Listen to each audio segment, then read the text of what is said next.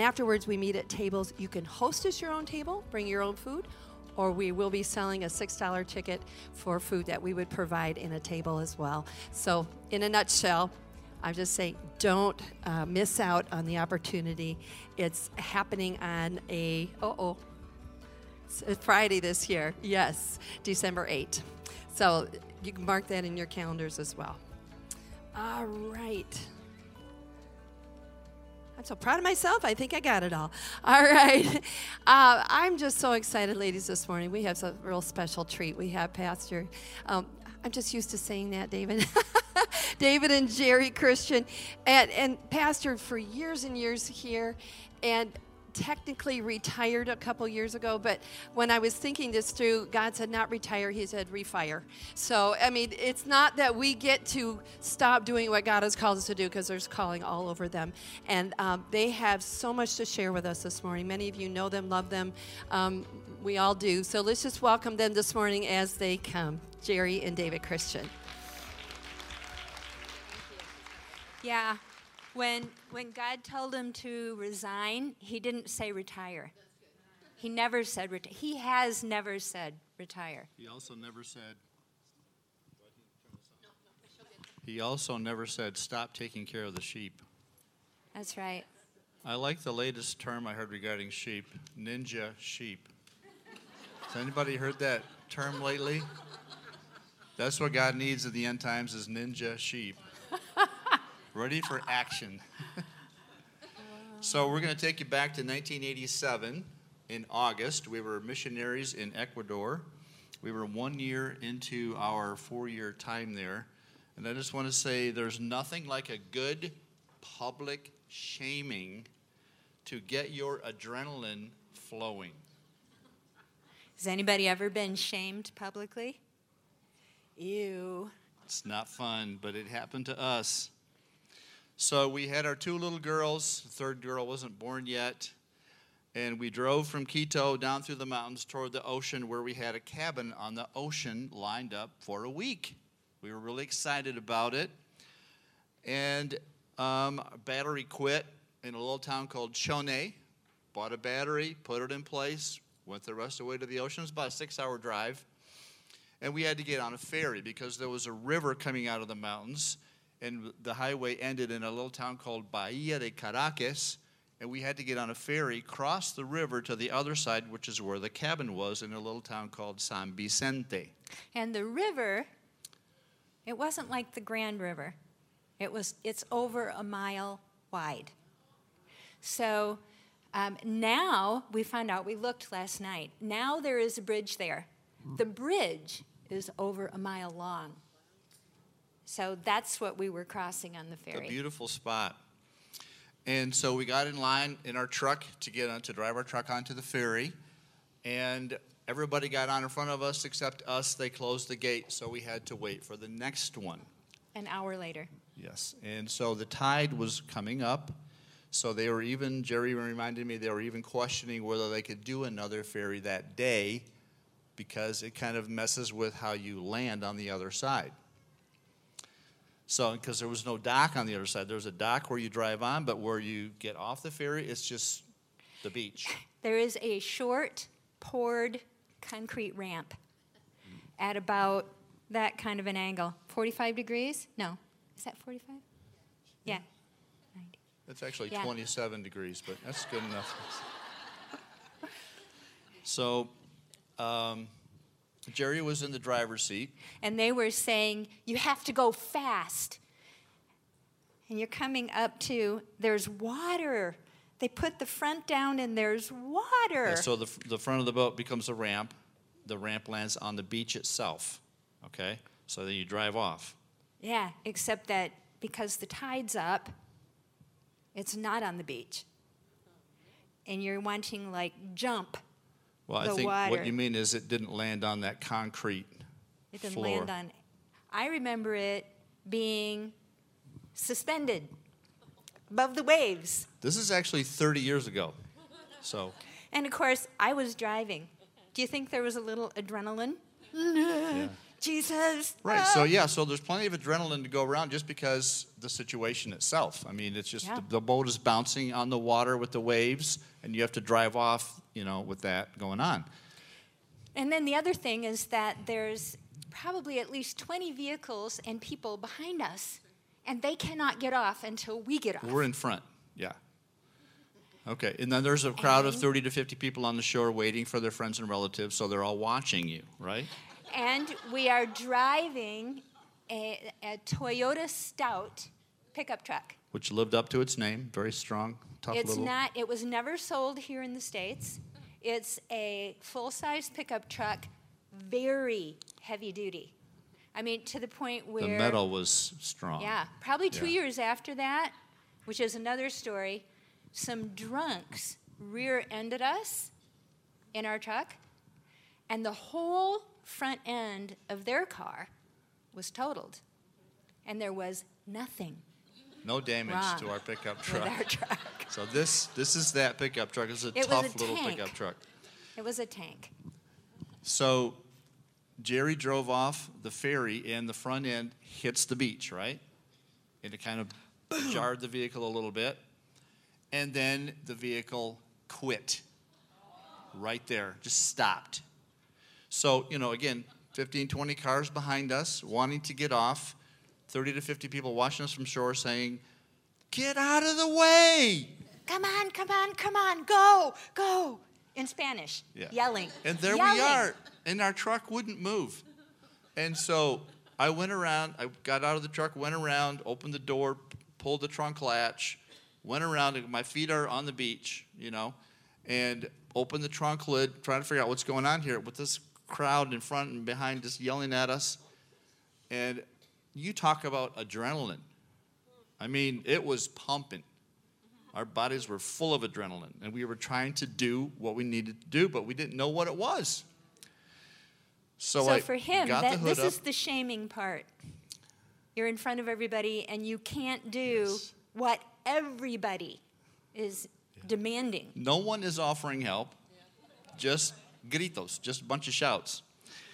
And so, um, got the trunk up, and I looked around, and oh, yep, there was. The battery cable was off the battery, and the battery was a little bit out of position. So I put it back in position and start to put the cable back on the post, but there's kind of water, you know, from splashing, and and it wasn't a very tight fit, and maybe it wasn't the post wasn't as clean, it wasn't rusty, but maybe kind of a little bit gritty or something like it just wasn't getting a good connection. So I would put the cable on there, and with all this bougie, all this noise people are making, and And I'm in And the then- cab and the- cannot see him the hood is or up, hear so him. I can't see her because the hood is up. So I walk around, okay, try it now, and then get my hand back on there and hold it tight, you know, and then it took my two, three, four tries. Finally, boom, it started up. But w- before that happened, I mean, these people were kind of closing in, and you But were. nobody's helping. They're just were- screaming at us. She was in the driver's seat, and the window was down, and you looked out. So, so you all know, most of you know who I am, right? Quiet. Quiet Gerri. Don't say a lot. I was screaming back. I was in Spanish. Yes. Stop! You're just yelling at us. Why doesn't anybody come and help? Ayúdanos. So there we were. Um, there I was. Um, we finally got it started. Two little girls in the back drove it up the beach. Oh, we were so glad for that moment to be done. Right. If I was a Calvinist, I would have said, I'm glad that's done. That was like, okay, that's that's not this message. Okay, so Hang on. So, so what is adrenaline? Let's talk about adrenaline for a minute. Can uh, can anybody kind of imagine the adrenaline of that moment? Like, when we were talking about it last night, I could feel the adrenaline all over again. yes.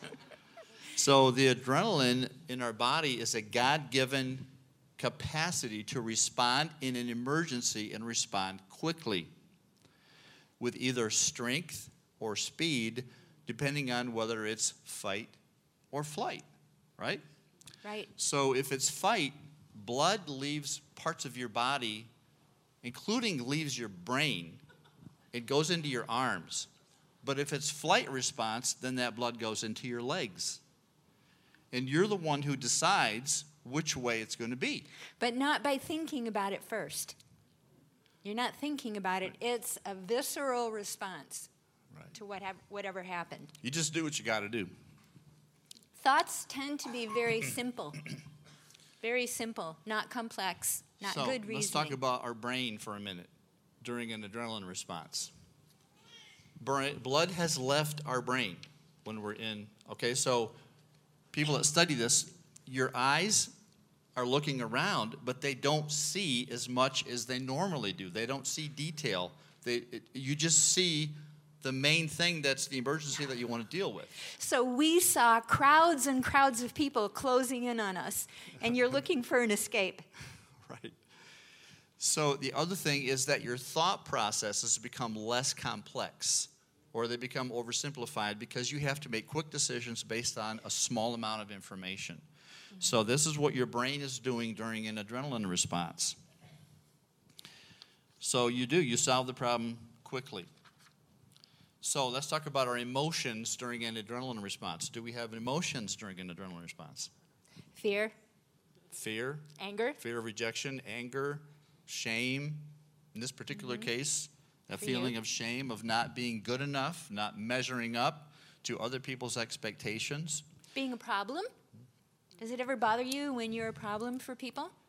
Some of us have learned that you're not allowed to be a problem or a burden. So, are emotions physical? Is there a physiological aspect to that? Mm-hmm. Yes. I mean, adrenaline, it pumps through your body. And so, these emotions are physical. Do you ever notice how sometimes when things happen, how your stomach feels? It tells you how physical it is. It's not just up here. So uh, we were in line to get off that ferry. We kind of told you the, the rest of the story that we have here. We were going to tell that afterwards, but we, we covered that. So the Lord was our helper. Yes, ma'am. He helped us. We drove the half mile to the cabins and enjoyed a week on the shore. That was awesome. Now, adrenaline shows up when you need it, and thank God for that. We had to act fast, we acted fast. It wasn't flight, it was fight. It was deal with this car, deal with this battery, deal with this situation. It was move into the situation, not move away from the situation. But sometimes adrenaline will tell you to move away from the situation. But sometimes adrenaline can show up when you don't need it. And that's kind of what we want to talk about today. Sometimes adrenaline can show up in marriage communication or communication in close relationships, next of kin relationships, significant other relationships. And when that happens, when adrenaline shows up in communication, it is not helpful. Why? Because blood has left your brain. You're not thinking clearly. Your emotions are roaring. You're not seeing everything. You're acting on very little information and acting very quickly. And so, in communication, it is not helpful. So, So, good communication involves learning how to turn down the dial, turn down the volume on the adrenaline.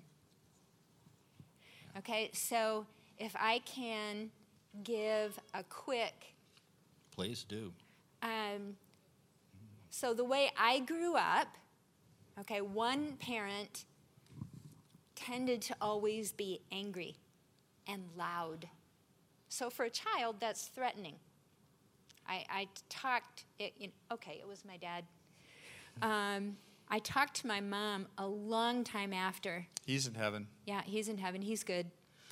Um, and she was shocked to realize how afraid I was of my dad.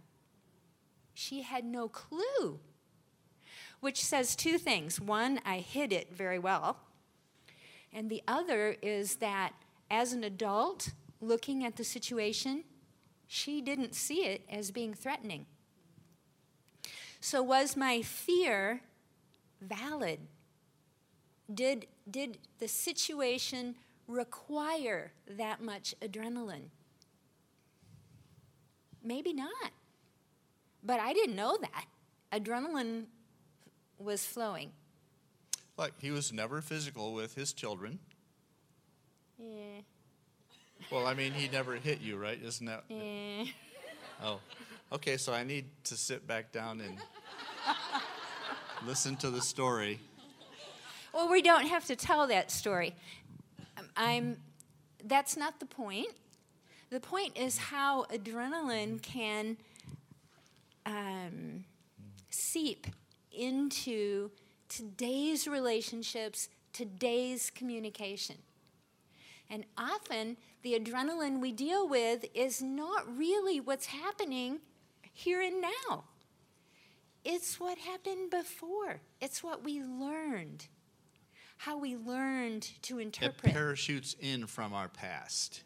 Yeah, or you could look at it from the other angle that it's been here and something happens to put a finger on whatever is there and it comes up to the surface.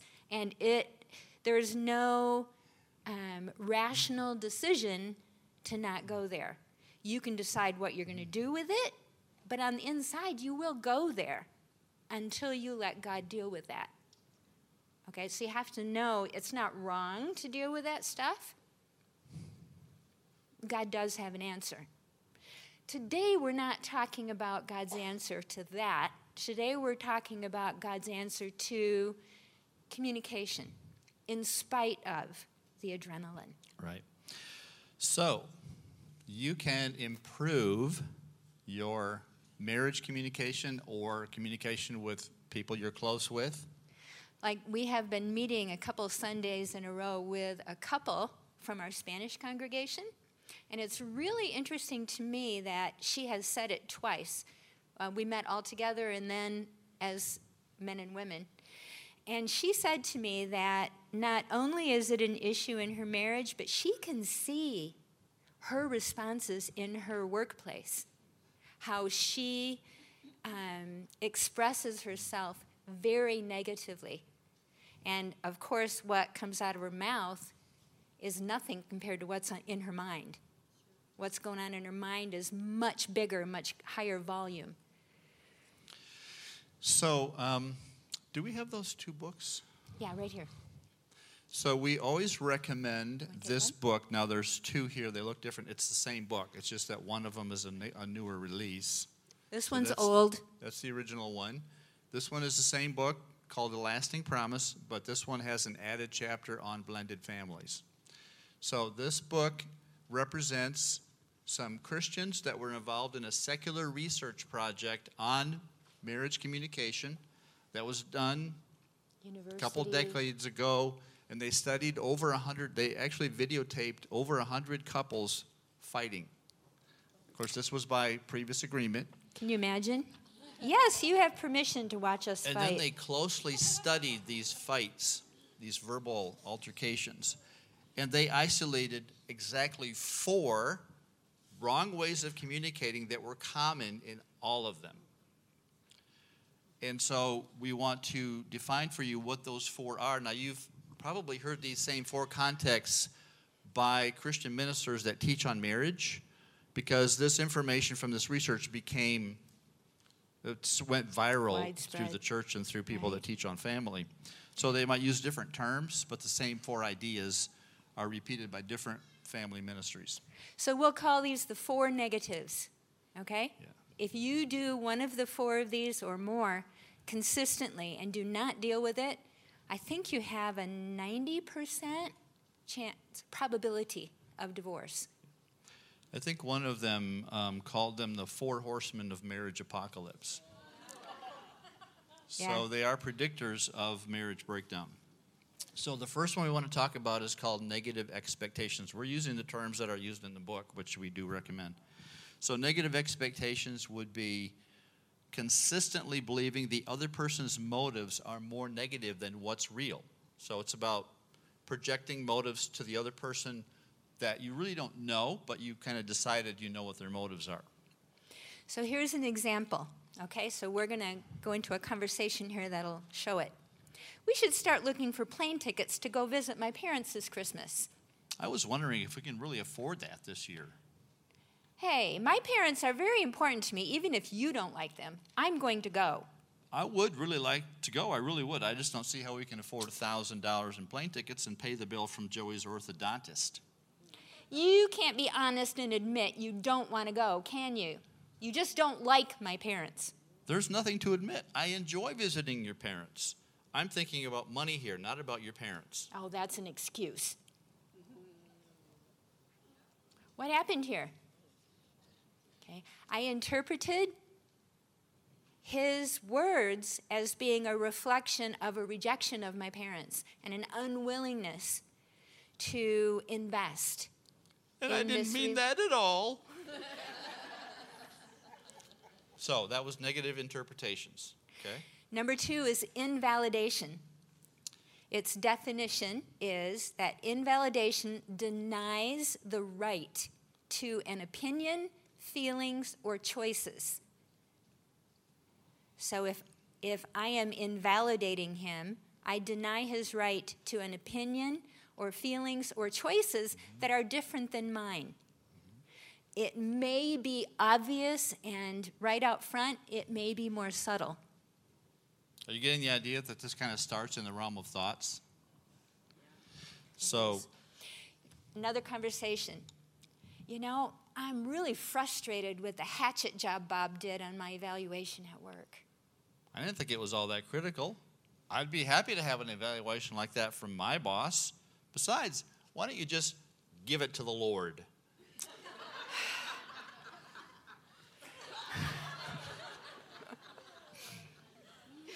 You don't get it. It upset me. Yeah, I can see that, but you're overreacting.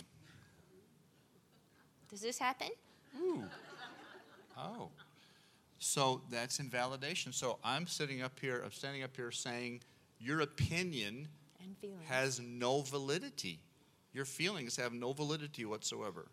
So what am I doing? I'm shutting her out, right? I'm shutting the message out, not receiving it. So, in both of these, what happens is that one person decides what's true and real. But we only know based on what's inside us. I can't tell what's going on in somebody else. So, me deciding what's true is really judging a situation or a person. I need to hear from God. I may think I know, but really, He's the only one who can tell me what's happening. So the first one was negative interpretation, second one was invalidation. Now we want to look at escalation. The definition of escalation is increasing hostility and using words to wound or counterattacking instead of responding. So, we have another conversation. So here. this is the toothpaste conversation. So you think you could put the cap back on the toothpaste. Oh, and you never forget to put it back on. Well, as a matter of fact, I always put the cap back on the toothpaste. I forgot just how compulsive you really are. You're right, of course. I don't even know why I stay with you. You're so negative. Maybe you shouldn't stay. Nobody's locking the door. Well, I'm not really sure why I do stay anymore. Yeah. So there's sarcasm, which can so easily be hurtful. So escalation, counterattacking, not answering, Right. but fashioning an alternate instrument of war to go mm-hmm. and retaliate rather than just listen and receive and process. Right? So were we talking about toothpaste at the end? No. It went from toothpaste to Why am I married Yeah. to you? yeah. does anybody can anybody see adrenaline in here? Yeah. Oh yeah. The blood the blood leaves the brain. Thought processes are oversimplified. The visual cues are very minimal. and we're so on and so forth. Yes. Wow. So the fourth one is we call it stonewalling. Um, that's our term. I think in the book it calls it avoid Avoidance and withdrawal. and withdrawal. Yeah. One of So avoidance and withdrawal. she doesn't know this, but I put an example down here that is from our past, and it's just a Oh, that's it's good. a true I like example, it. but it's just I like it a lot. too. So when we had, Let me define it first. Okay, you define it. You think he likes the example? It's so good. How am I doing with it. listening, ladies? So, definition it's an unwillingness to stay with the conversation. It may be getting quiet, looking away, walking away, agreeing too quickly. I'll agree with you and we can be done with this. Or not showing up for a conversation. So uh, we had gone to Mexico as missionaries, and after about a year, came out, went to Houston to go to Bible school with Pastor John Osteen, and uh, Dodie was his wife. She's still living. That's Joel's dad. Yep, Pastor Joel's dad. So this is back in 1983, and so we were. I was in Bible school five mornings a week, and then I got to play in the orchestra. So I was at church for rehearsals and all the services, all the weekend, midweek services, everything. So we were there a lot. So one of the stories that Pastor John would tell has to do with when he was upset with Dodie and he wanted to make sure that she knew that he was giving her the cold shoulder. But you know, if somebody's not present, how do you how are you going to show them that you're giving them the cold shoulder and that you're avoiding them? Right. You got to go So- find them, right? So, the So- cold shoulder is a form of, right? It's a form of stonewalling. So here's John Osteen. He's walking through their big house from room to room looking for Dodie so he can show her his cold shoulder, right? But she was onto him, and she was actually laying in wait, and she was hiding behind a door. And so he gets into this room and he looks around and she's not there either. And then she jumps out and jumps on his back and screams at him. And so they just both started laughing and saw how funny it was, you know. She saw how funny it was from the beginning, but he didn't. But so that's just a story we remember from Lakewood Church.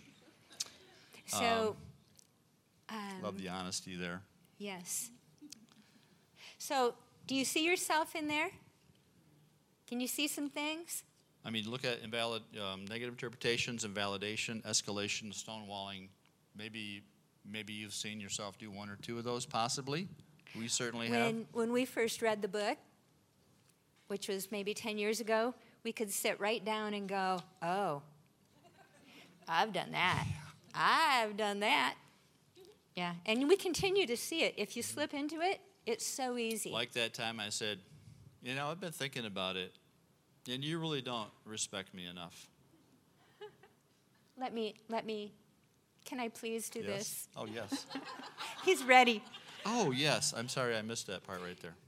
So, um, if you can see that there's a way that you have entered into one of the four negatives, I just want to ask you a question.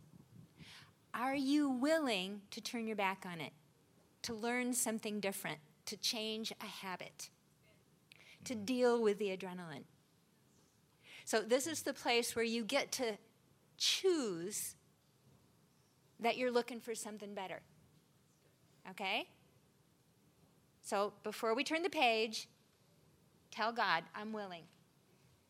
Okay? I'm not going to be checking up on you. Nobody's going to give you a test. I just want your choice. So, four things that you can do, Yep, four positives. four positives to work on that will help improve and make marriage communication healthy.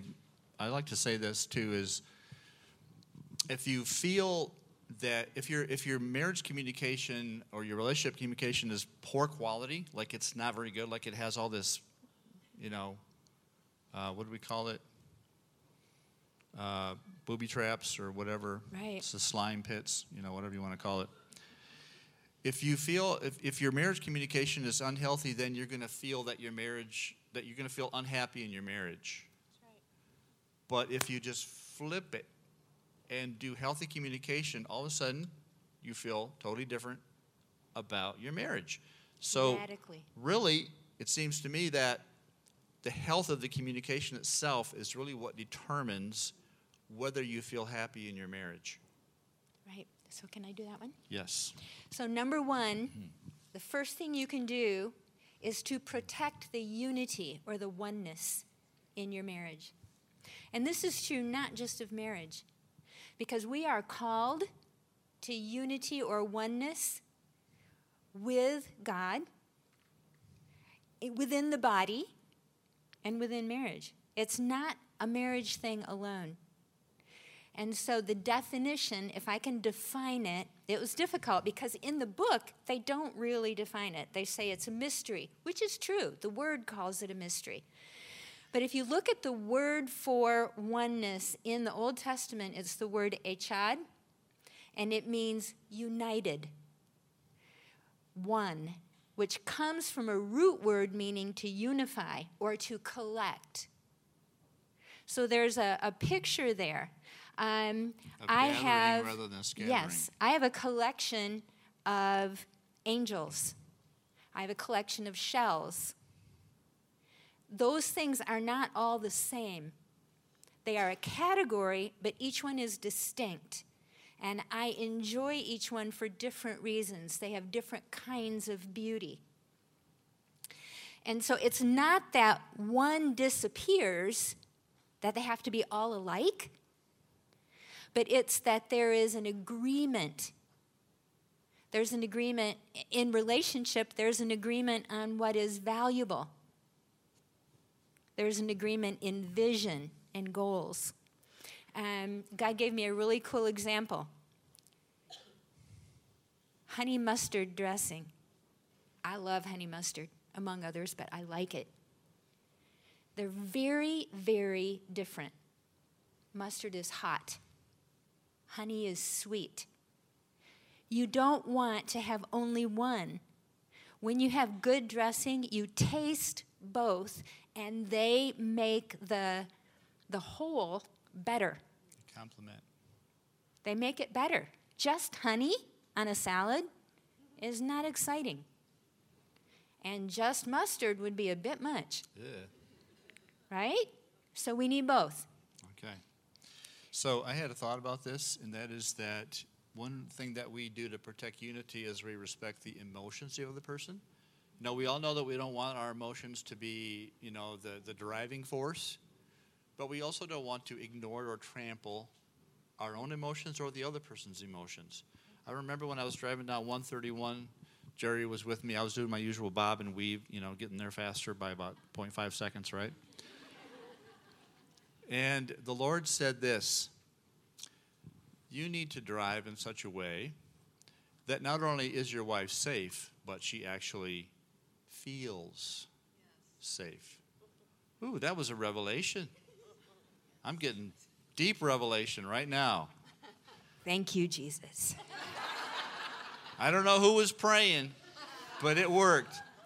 I was So- praying, but it didn't sound like God gave him revelation. It was more like, help! So uh, from that moment on, I changed the way I drive, and I drive respecting not just her safety, but her emotional That's right. feeling of safety. In oneness, we have a commitment to receive the person, even if we disagree with their position.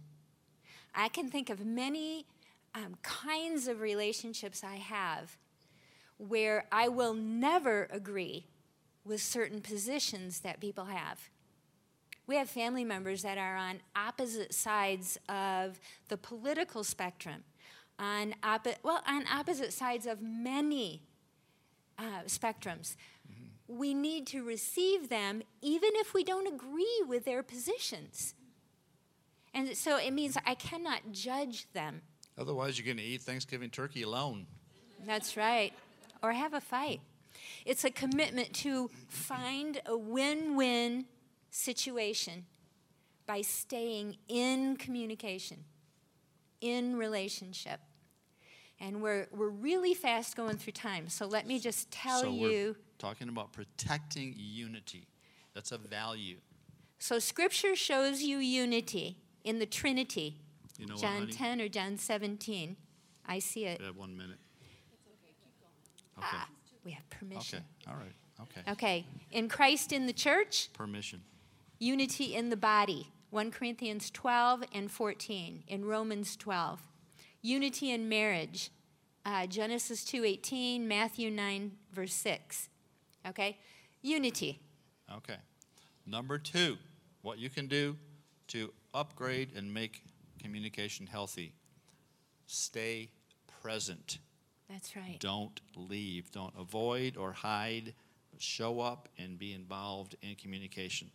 So I am the star example of um, stonewalling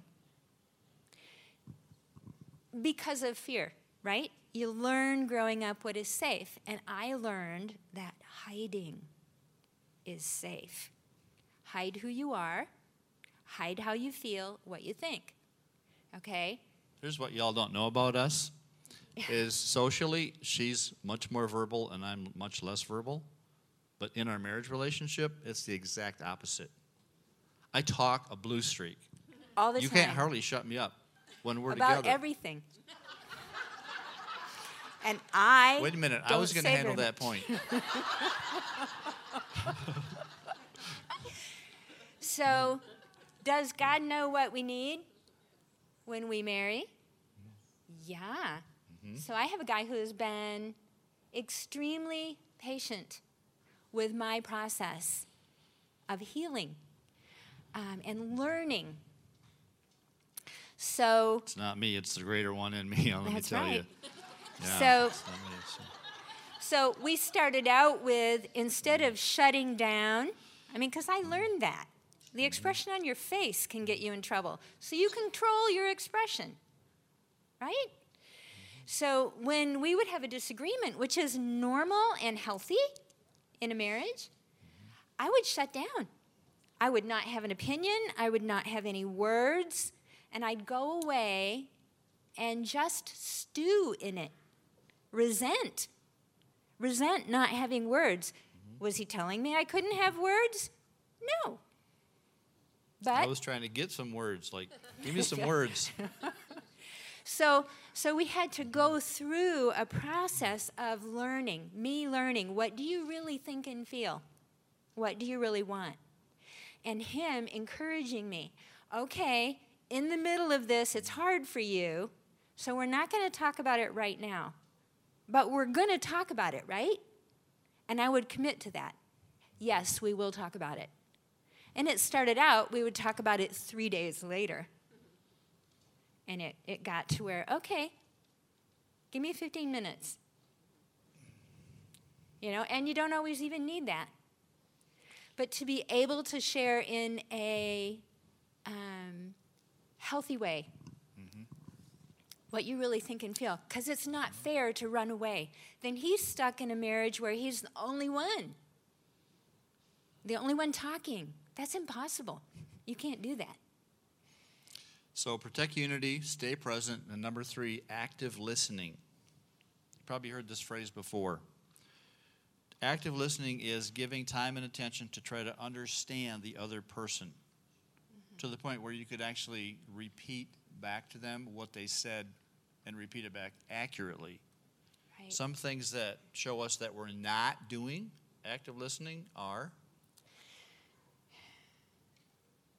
I'm sorry, I just drew a blank. Okay, so I got words. So, so, uh, oh, right, yeah. Go ahead. so one thing that tells you that you're not doing active listening is that while they're talking, you're thinking up what you're gonna, how you're gonna answer. If you're Right. thinking of your answer while they're talking, then you're not doing active listening. That's right. Right. Or you're feeling defensive. You know, like this feels like an attack. Well, even if it is an attack, the best way to deal with it is to be able to understand so you can respond with wisdom and not self protection. So active listening. We can all work on that. God gave us two, of these and one of these. Right. So we have to learn to do twice as much listening as we do talking, and that's mm-hmm. how we're going to move communication forwards and become more healthy. One of the greatest gifts we give each other, especially within marriage, but really at every level, is to listen. What does it do to us when something is going on inside of us and someone is willing to sit down and let us talk about what is bothering us? Talk about what's wrong. They might not have an answer. And sometimes that's the hardest thing for the listener. Don't try to fix it, just listen. James said, Be swift to hear and slow to speak, Yep. and slow to anger. And Solomon said, Burning lips are like a potsherd covered with silver dross. So, has anybody ever had burning lips? Sometimes I've had burning lips, like I just had to say something, and then other people were talking, and I never got it out. And later I was like, I'm so glad I didn't say that. That's probably, I'm probably the only one in this room that's, that's ever happened to, right? Uh, so, number four is assertive speaking. It is not aggressive, it is not controlling, it is also not unclear. It is saying what you think, what you feel, You Got to do it. what you want. Yep. You got to get it out there. It's avoiding accusation, but owning your own stuff. So this is where you have the, the little formula. When you, whatever, action. Yeah. You always, you never. It- well, Not good instead ways. Mm-hmm. of doing that, right, you would say, um, when you roll your eyes as you listen to me, I feel disrespected. When you roll your eyes at me when I'm talking, I feel you are devaluing my experience. So I own my emotion and they own their behavior. And they might not want to own it, but that's up to them. Mm-hmm. I owe them. I owe my husband clear communication. God put us together because I have things he needs. If I do not share with him, he's trying to do it with a handicap. He doesn't look handicapped. He looks like he could do life without me. But we're all handicapped. We all only have half the picture That's right. or less. We have to ask questions. Right. Yes. So I think that's a good place to Yeah. change It's like gears. past due. And uh, what we want to do is take a few minutes. Um, Oh, okay. Well, or wanna cover soltarles. Okay. So we were going to do some freedom questions and then table discussion. But we can But skip the we're freedom hitting questions and go right to table discussion. Okay. Okay. Okay. So um, we believe that sheep, even ninja sheep, hear the voice of the shepherd. Jesus said, My sheep, I don't think he said my ninja sheep, but he said, My sheep hear my voice. If you're born again, you're a sheep and you hear his voice. If you are saying inside yourself, No, I don't, you're disagreeing with God and you're walling yourself off from God, let me just encourage you to make yourself agree with God. If He says, My sheep hear my voice, then you say, Bah, I hear His voice. I do. I hear His voice. Okay? Maybe you need to go through that little exercise. But the Word of God is truth. If it says you hear His voice, then you do. You might not realize what it is or recognize it, but it's there. He's inside of you. You couldn't even get saved without hearing God's voice because He's the one that said, Come to me. So we hear him sometimes with words in our thoughts, might be words, might be pictures, right? Sometimes we see pictures, he shows us something with a picture, and sometimes we feel him We might feel his hug. We might feel his approval. We might feel ways. his comfort. Mm-hmm. They're all valid as long as they agree with the Word of God. So we want to do some freedom questions. So we're going to have you bow your heads and focus on the Lord Jesus Christ right now. And just under your breath, just ask him. And then don't make it elab- don't elaborate on this, just ask a simple question. And then when you say amen, then just wait and be silent, be quiet, be still, and listen. Jesus, God, how do you see me right now? Show me how that you see me. In Jesus' name, amen.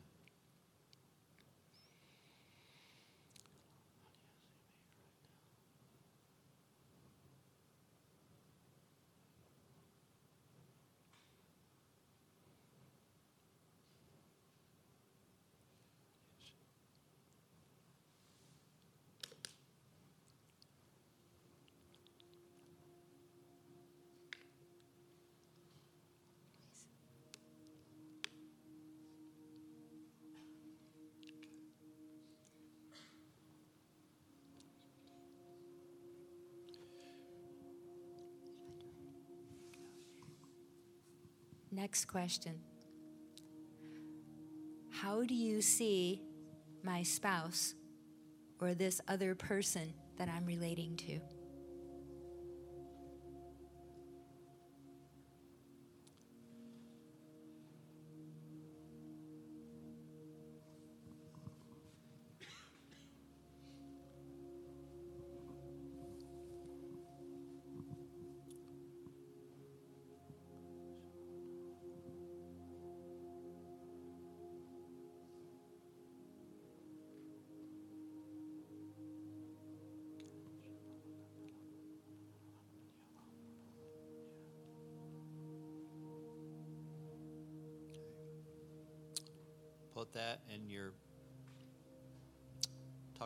Away in your memory and ask God one more question.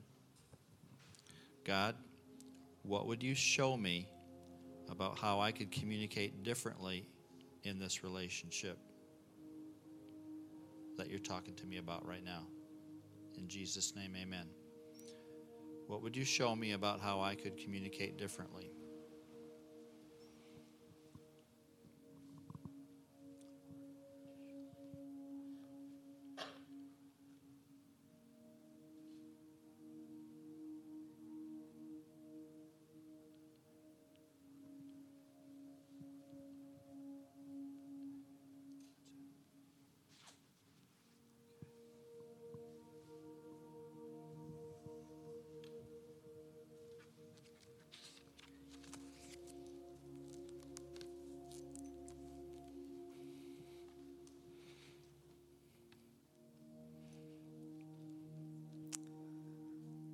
Father, thank you that what you show us will bring peace, will bring unity. We just purpose in our hearts right now to do things your way. It's good to ask an honest question. Sometimes say, So, how is that working for us anyway? Maybe there's a better way, better way to communicate. And I know it's easy when we're talking about relationships to say, yeah, well, he shouldn't be doing that. She always does that. But God wants us to just receive a new revelation this morning how we can become, how we can instill unity. You be the carrier of that unity into every conversation in every relationship. It starts with us. We're not going to be the Holy Spirit and try to change the other person. We're going to allow the Holy Spirit to start with me, with us. So we thank you, Father, for truth this morning. Thank you for light to shine in dark places. And we just purpose in our hearts to trust what we have learned and what we've been shown, that it'll bear good fruit because we're doing it your way. God, you're all about relationships, and I thank you that there we speak unity into every relationship here. We speak honesty, transparency, sincerity. And forgive us for things that we've done and hurtful words that we've said. But we thank you and praise you, Lord. Every day, your mercies are new. Thank you for fresh starts.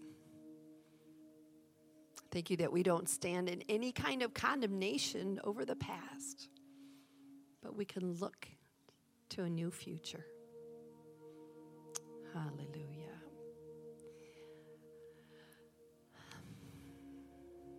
Thank you, Jesus. Um, David and Gerri, I just sense that we need, I'd like to, for you to just pray over marriages this morning. Um, I'm not going to ask you to raise your hand, but I know that this kind of a conversation can stir up a lot of emotions, and maybe you're in a place in your marriage right now that you would like to just just ask for this special touch from God this morning in a, an encouraging word. So I'm going to ask you, however you feel led, to pray over us for the last next couple minutes here before we dismiss. So just allow God to speak over your marriage this morning through David and Gerri. So I want to point something out. We are in covenant with our partner, and what what we do impacts them, even though they're not in this room, right?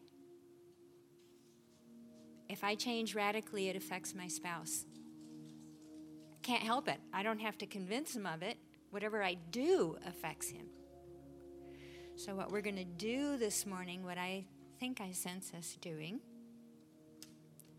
is, a, is making a commitment to let God deal with the things that He shows us and choosing. That's the thing about grace. It's the power of God that we can lay hold of and choose for the situation we're in. So, choosing to allow His grace to empower us in the change. It's not just my willpower, I have to do it perfect but it's Him being able to remind and bring about changes. Kind of the, the other side of that, other side of that coin. Other side of that coin. The other side of that coin is that there's not something called our marriage that God like works on, like a mechanic works on a car. Like, oh, let me work on your marriage. No, our marriage is it's her and it's me. It's like there's not some third thing called the marriage. So when God works on the marriage, He's all He can do is work on her and work on me. So, so the ones in this room are the ones He's working on right now. So what we want to do is pray for our ability, for our grace, to let God work on us. And can we just kind of like turn the other person loose for a minute? And let that be like not what we're primarily focused on? And none of this is to empower abuse. Okay? We're talking of the con- in the context of a healthy marriage or of a marriage that wants to grow and be healthy. So. Okay. So, so Father, thank you that the entrance of your words That's gives right. light. And we ask, Father, that that light will shine from your word inside of us and illuminate the way we see our marriage, the way we see our spouse, the way we see our significant other, the way we see ourselves. We ask, Father, for grace, for divine ability inside of us to process what we're hearing from you this morning and to incorporate and to adjust our way of thinking, our way of speaking, and our style of action. That's right. We thank you that we have Jesus, the master communicator, for our example. Right. And we can look on you at any time and ask you questions and get feedback from you because you are that third cord that makes our marriage like a threefold cord that's not easily broken. We can touch base with you at any moment and receive input. We thank you that you're ready, you're available. You're the one that created marriage. You created our marriage, and you know what makes it healthy and good. So we trust you for that. And we bind the devil and declare that no weapon formed against us or our communication will prosper. We cast those arguments down, those high, lofty things that, that exalt themselves against the knowledge of God. We take captive every thought to the obedience of the Lord Jesus Christ right now, in Jesus' name. And we bind accusation that would come against either us or our spouse, because the accuser is the enemy. Accusation does not come from heaven. We say yes, Father, to the blessing that you spoke over the covenant of marriage. You love it, you honor it. You said that the man that finds a wife finds a good thing. So we are good things in our relationships, in our in our marriages. We are good. We are a blessing. And they are strength and a blessing for us. Even if they don't know it. Even if they don't act like it all the time. That's what you say about them and about us. We choose you, Jesus.